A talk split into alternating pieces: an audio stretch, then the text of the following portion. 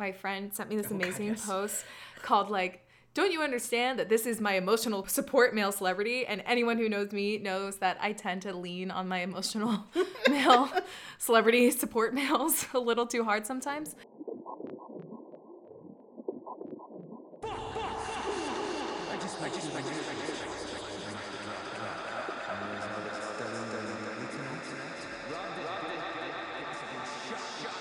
Welcome to Geek Out with Angie Fiedler Sutton, an ongoing discussion on geeky topics.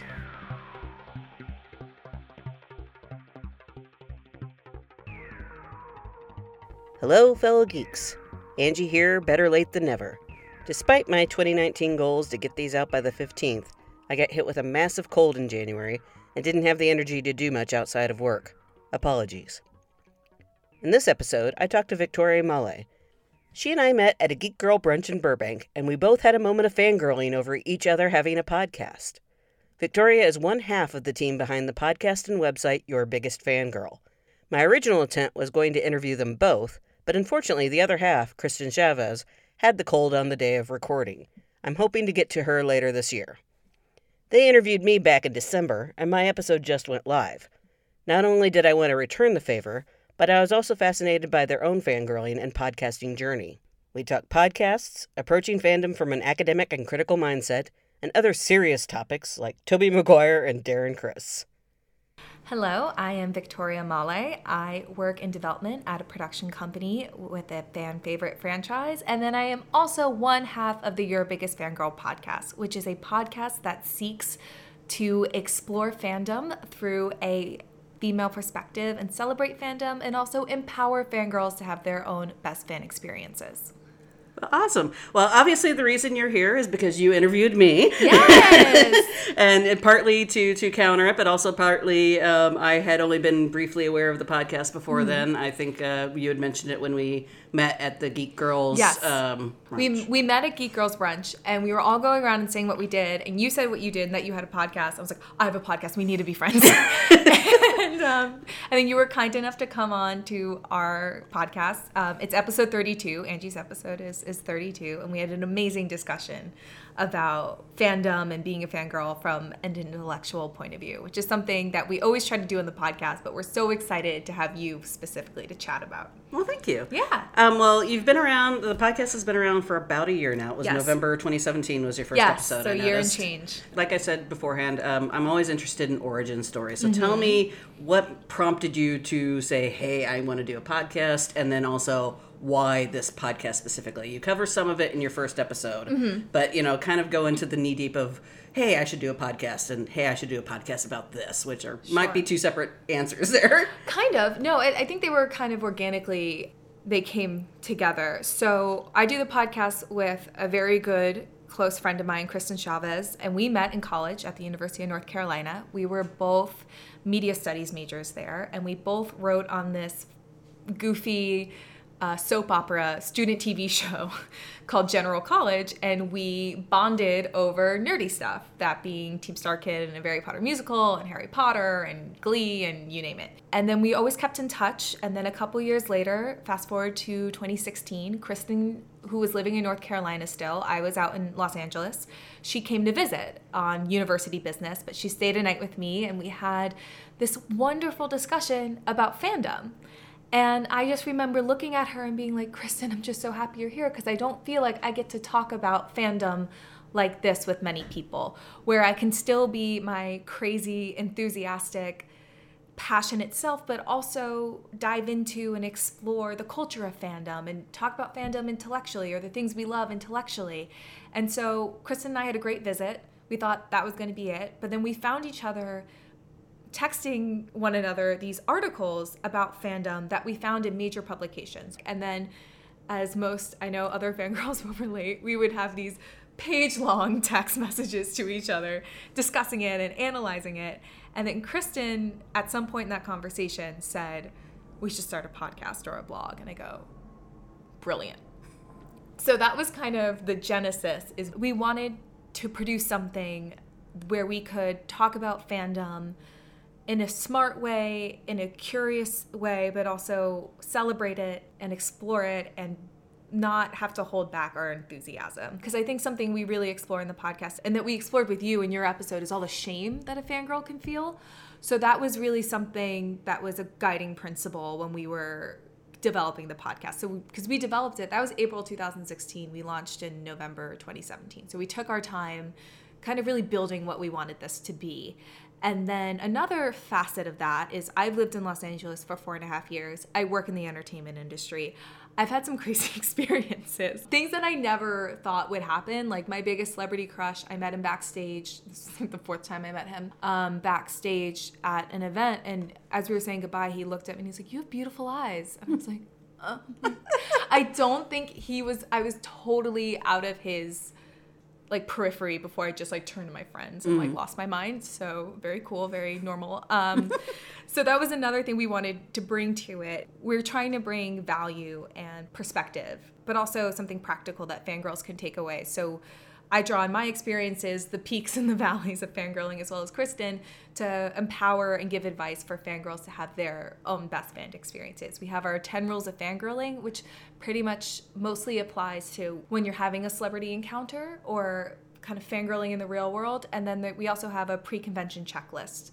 So to help you get ready for tackling a con, like we have like a a packing list and a, like a template for a schedule. So that's kind of us in a nutshell. Awesome. Well, those 10 rules are part of that first podcast. Yes. So if you're interested in hearing more about that, definitely check out that first episode. Uh, now you. you. do about two episodes a month, if I yes. was looking at your schedule correctly. Yes, we are bi-weekly. Yes. How?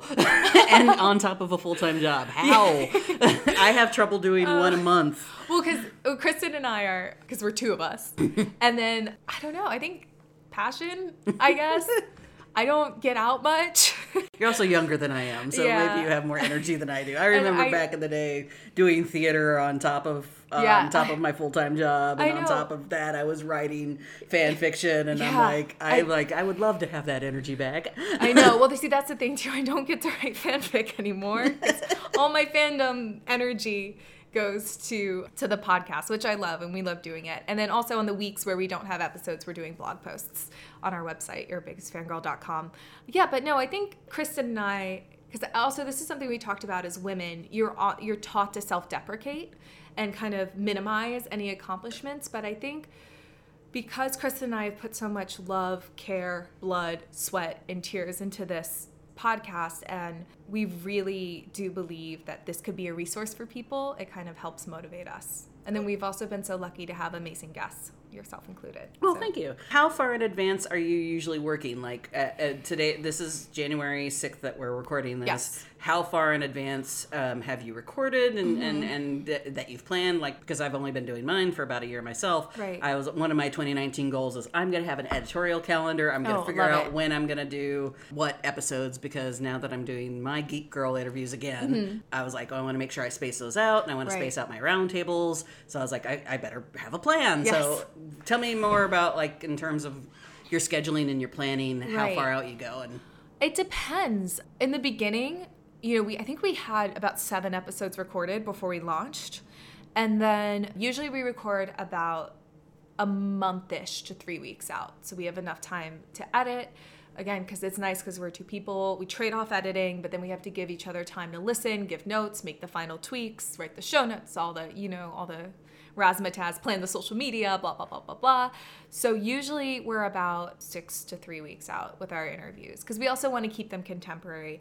Um, but something else I love about doing stuff in advance is it makes all your stuff spoiler free. Mm-hmm. I also feel like there's enough podcasts in the ether doing reviews. Mm-hmm. I don't feel, and Kristen and I aren't celebrity geek girls, so I don't think our perspectives in that vein are necessarily valuable at this point in time though I could talk about all the Marvel movies and all the Harry Potter movies until the cows come home. Um, oh my! We actually had this really funny um, text conversation about rewriting the end of Glee yesterday. Uh, so I stopped watching Glee in about I want to say the third season. But I have a friend of mine who I went to USC with. She was really really into Glee, and she she was one of those that she stuck around even though she didn't Yeah. she could tell it was going downhill, and so every once in a while, she and I will commiserate with Yes. how that show had so much potential. I know. oh my gosh. No, it's so funny because I was a diehard Glee and then I went abroad and at this time Hulu International didn't have Glee, so I stopped watching it. And I heard Kurt and Blaine broke up, and I was like, "Well, this show's pointless."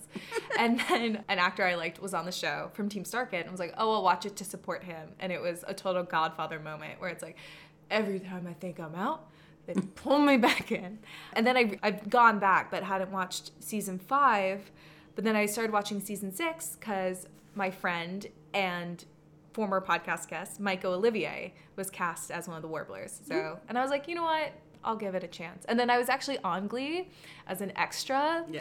And I was truly living as a person that day. So you said you're, yeah, were you from North Carolina originally, So originally, I'm a Jersey girl. I Ah. grew up in New Jersey, went to high school and college in North Carolina, and then literally two weeks after graduation, I moved out to Los Angeles. did you already have a job in place, or was it like you had a dream and you came out?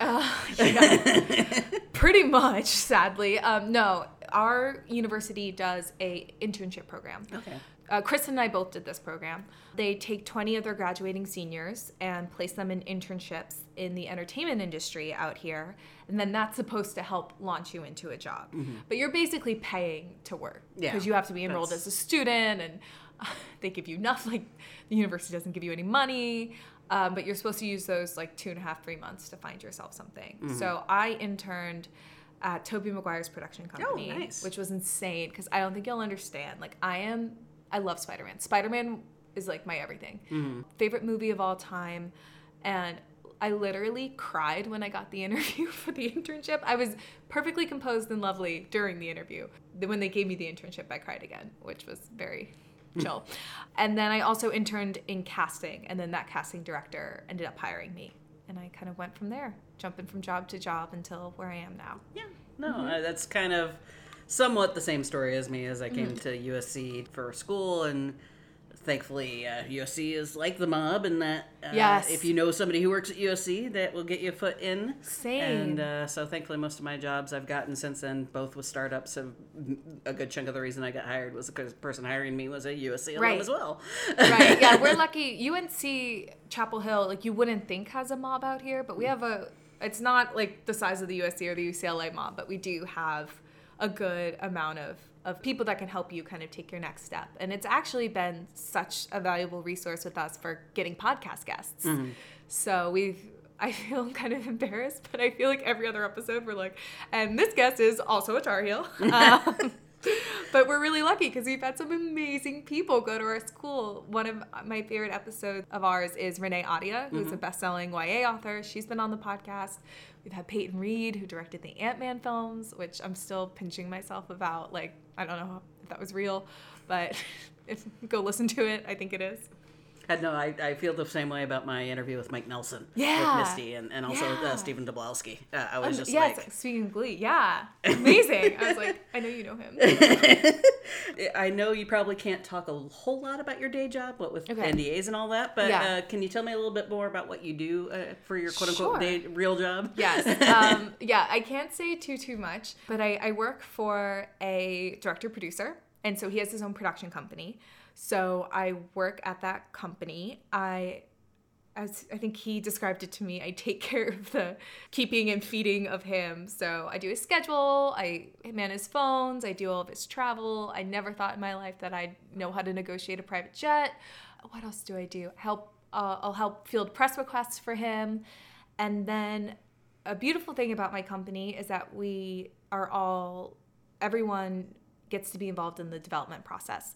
So I actually run the graphic novel and comic book tracking for my company. So I'm looking always looking for new graphic novels that we can adapt. I go to conventions not only to fangirl and interview people, but I'm scouting for talent, which is interesting um, and really fun. And I actually really love it because it I feel it can I feel like it can seem that the only players in the comics game are DC and Marvel and then maybe Image and Dark Horse, but I this past year is when I really embraced that role within the company and I love doing it and I love expanding my horizons and discovering all these different independent comic book publishers who have amazing stories to tell.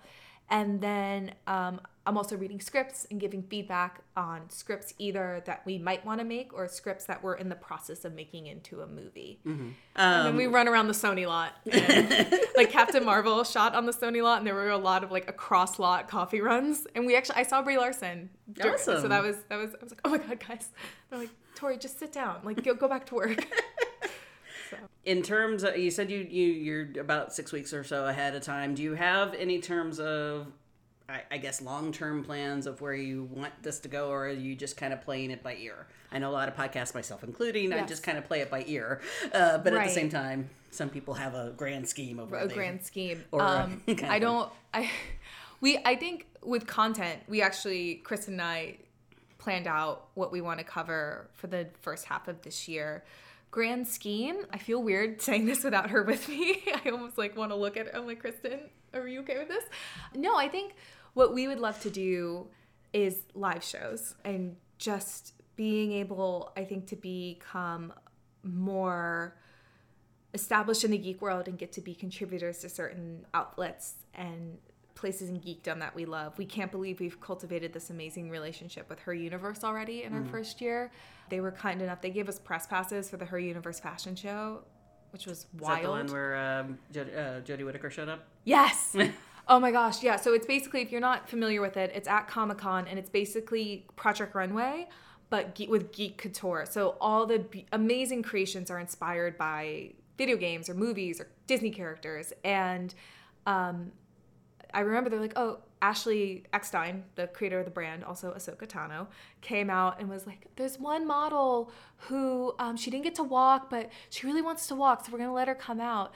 And I think like something Doctor Who-ish happened, and Kristen like whisp, she like grabs my hand, she's like, it's Jodie, and like it couldn't be. And then Jodie emerged, and we all lost our minds.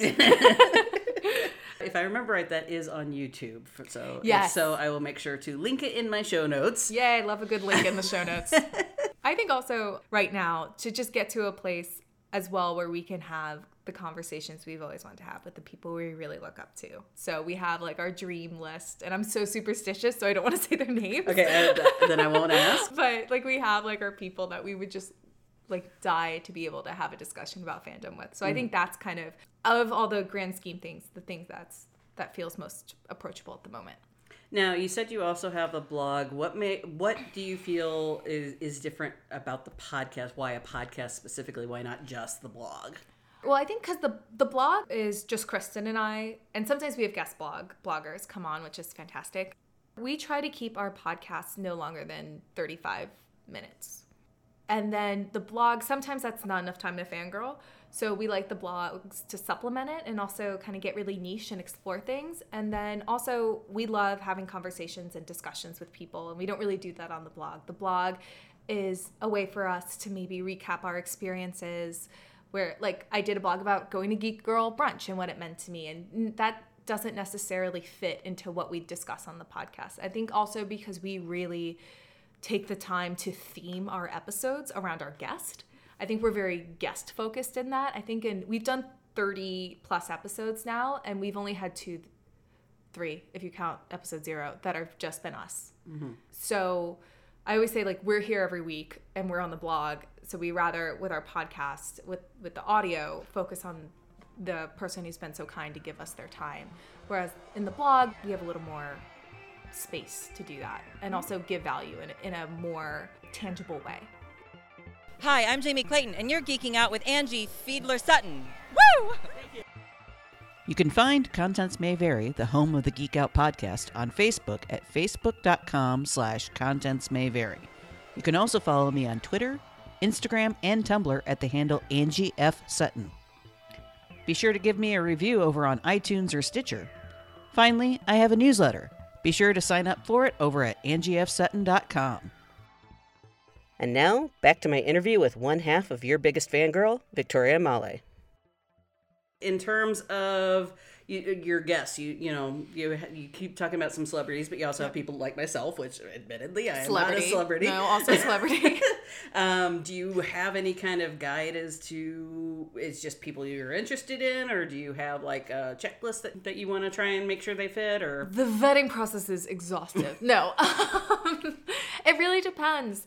I think it, it depends on if they can teach us something about fandom. One of my favorite guests was we had a screenwriter who's a UNC alum who was a big Star Trek fan and then got to work for Michael Piller. Ooh. Uh, yeah. And then now is a screenwriter and has written on shows for Syfy and he did Haven on Syfy time after time like he's done some mm. big TV shows. And so that was great because we really we realized we hadn't done an episode about Star Trek. So it's this balance of exploring different pockets of fandoms and different fandoms themselves because we've done like a Doctor Who focused episode, we've done an Infinity War Marvel women focused episode, and then there are the more macro conversations like the one we had with you where we jumped around and talked about all these different fandoms, but we kind of talked about what it means to be a fangirl and the misogyny, the added misogyny you face when you mature as a fangirl. Mm-hmm. For us, it's we don't keep it too rigid, but it's just kind of people who we think we can have great discussions with about fandom or mm. about a certain slice of fandom. And of course, we time certain episodes. Like we did our Harry Potter. We could not believe it took us 29 episodes to do a Harry Potter focused episode, but we did that and we timed it with the release of Crimes of Grindelwald. So it's a little bit of, we try to be cognizant of what's happening in geekdom or fandom at the moment, but also we, again, we just love exploring this culture as mm-hmm. well. Okay. Yeah. The questionnaire. Okay. You have a questionnaire. Oh, the would you rather Uh, The would you rather's. Um, tell me a little bit more about how you decided to come up with that. Mm-hmm. Why those questions? Um, how, how did you, de- you know, what made you decide some of the questions, and do you have a favorite of the questions? Okay. Uh, for for those of you who are unfamiliar with the podcast, uh, is it every guest that goes? Every these? guest. Every guest gets these. Uh, would you rather uh, fandom questions? And uh, give me a couple examples. Would you rather be a hench person for Loki or Magneto? Would you rather your favorite TV show be canceled at its peak or drag on for too many seasons? This is Kristen came up with this one. This is actually one of my favorites. Also Loki and Magneto. I'm like loco for Loki, and so I always get excited when people answer Loki. I was very pro Loki. You were, and I'm like, "Ah!" like you, know, you can't see it, but when people do that, I like celebrate in my chair. Would you rather be on a team of superheroes where you're the only one with powers, or everyone has powers except for you? I bet in the wake of Deadpool 2 that has some interesting new reactions. Oh my god, it effed me up. Like, because Kristen and I answered them in our year-end wrap-up episode for 2018, and we just it like destroyed us because again they're because they're fun, and so we we were in the, Mm-hmm. so what, really what made you decide to do this questionnaire in So- the first place? when we were kind of drawing inspirations for what we wanted the show to feel like and who we wanted to base this on, I actually, one of our biggest inspirations was The Daily Show. Mm-hmm. Because I, I really loved how, f- I love how funny that show is, but then you walk away and you learn something. And you have an interview, and it's a fun interview, but you're talking, usually their guests are pretty intellectual and they're talking about their books and why their book is relevant and important. But then also, I think this is just because I'm a theater nerd. I think because we have such a wide range of guests and topics that we discuss, I like having a sense of uniformity, a form of standardization in our interviews. So the Fandom Would You Rather game actually was inspired by the questionnaire. I can't remember what the name of the off the guy is, but that James Lipton Oh, asks yes. everyone at the end of Inside the Actors Studio. Mm-hmm. I always thought that was interesting and really cool, and so.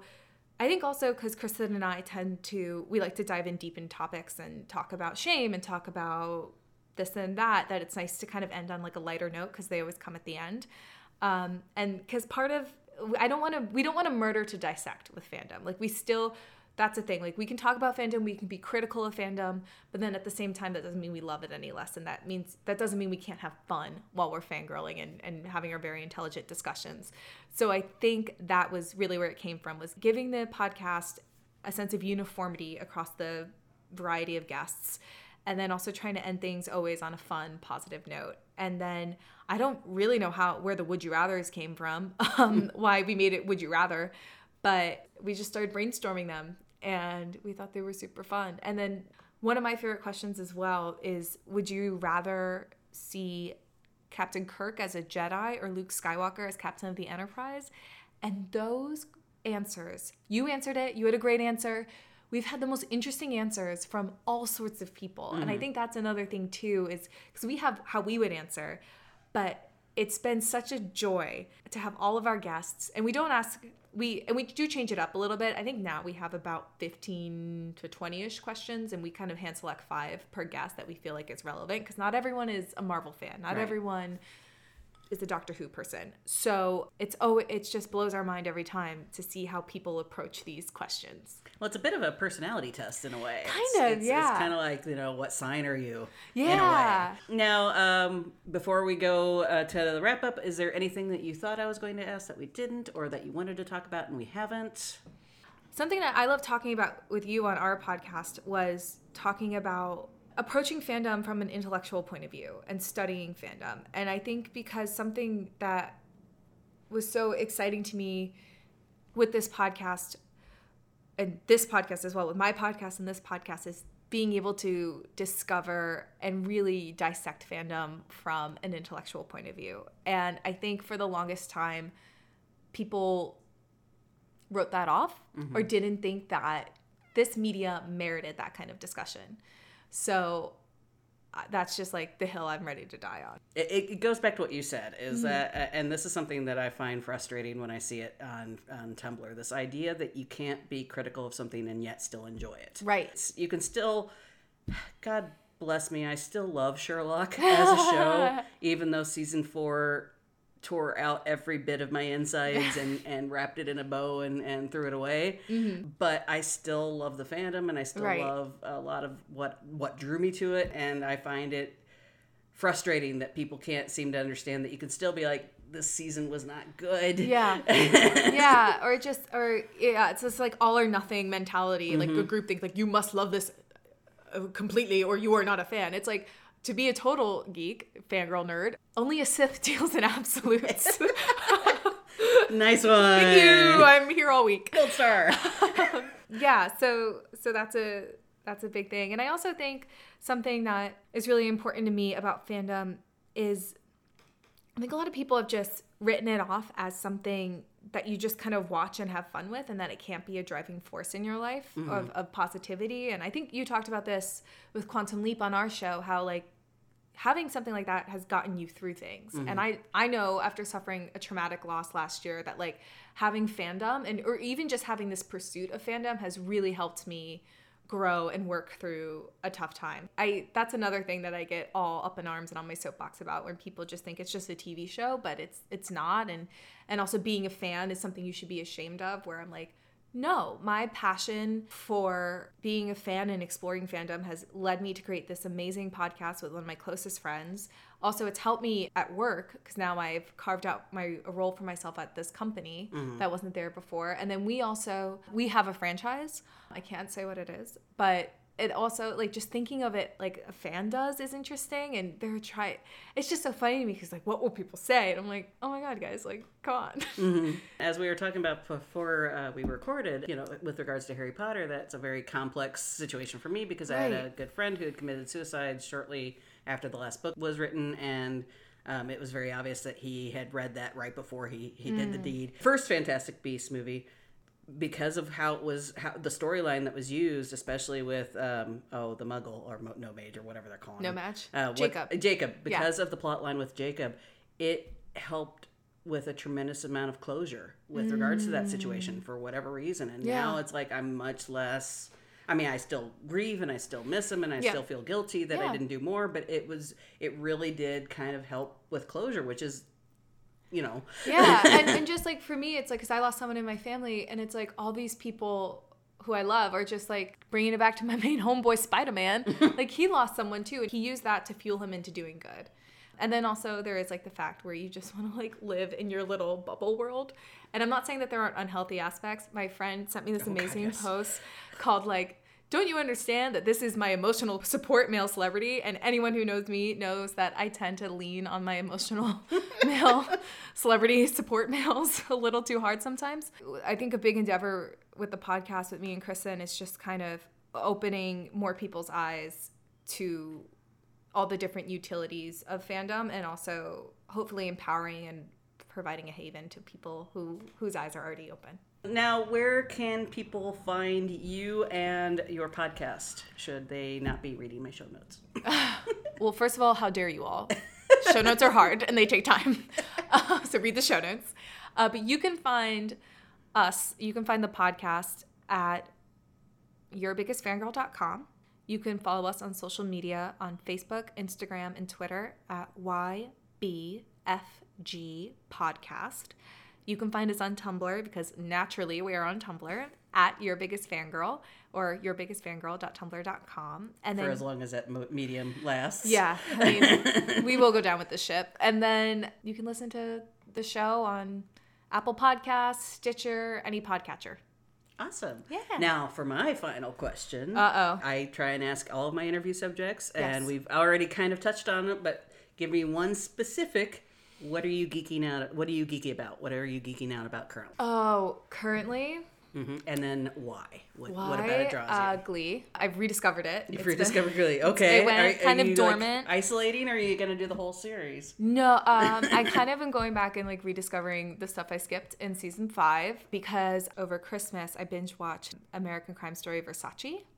I was like, oh, I know another show where this actor is in it. yes, I have another friend who's a huge Darren Criss fan. So, so what about Glee specifically interested you to begin with, and made you decide to come back and stick with it? Just, and I'm sure the stick back is partly because of Darren Criss, but Who? I've never heard of that actor.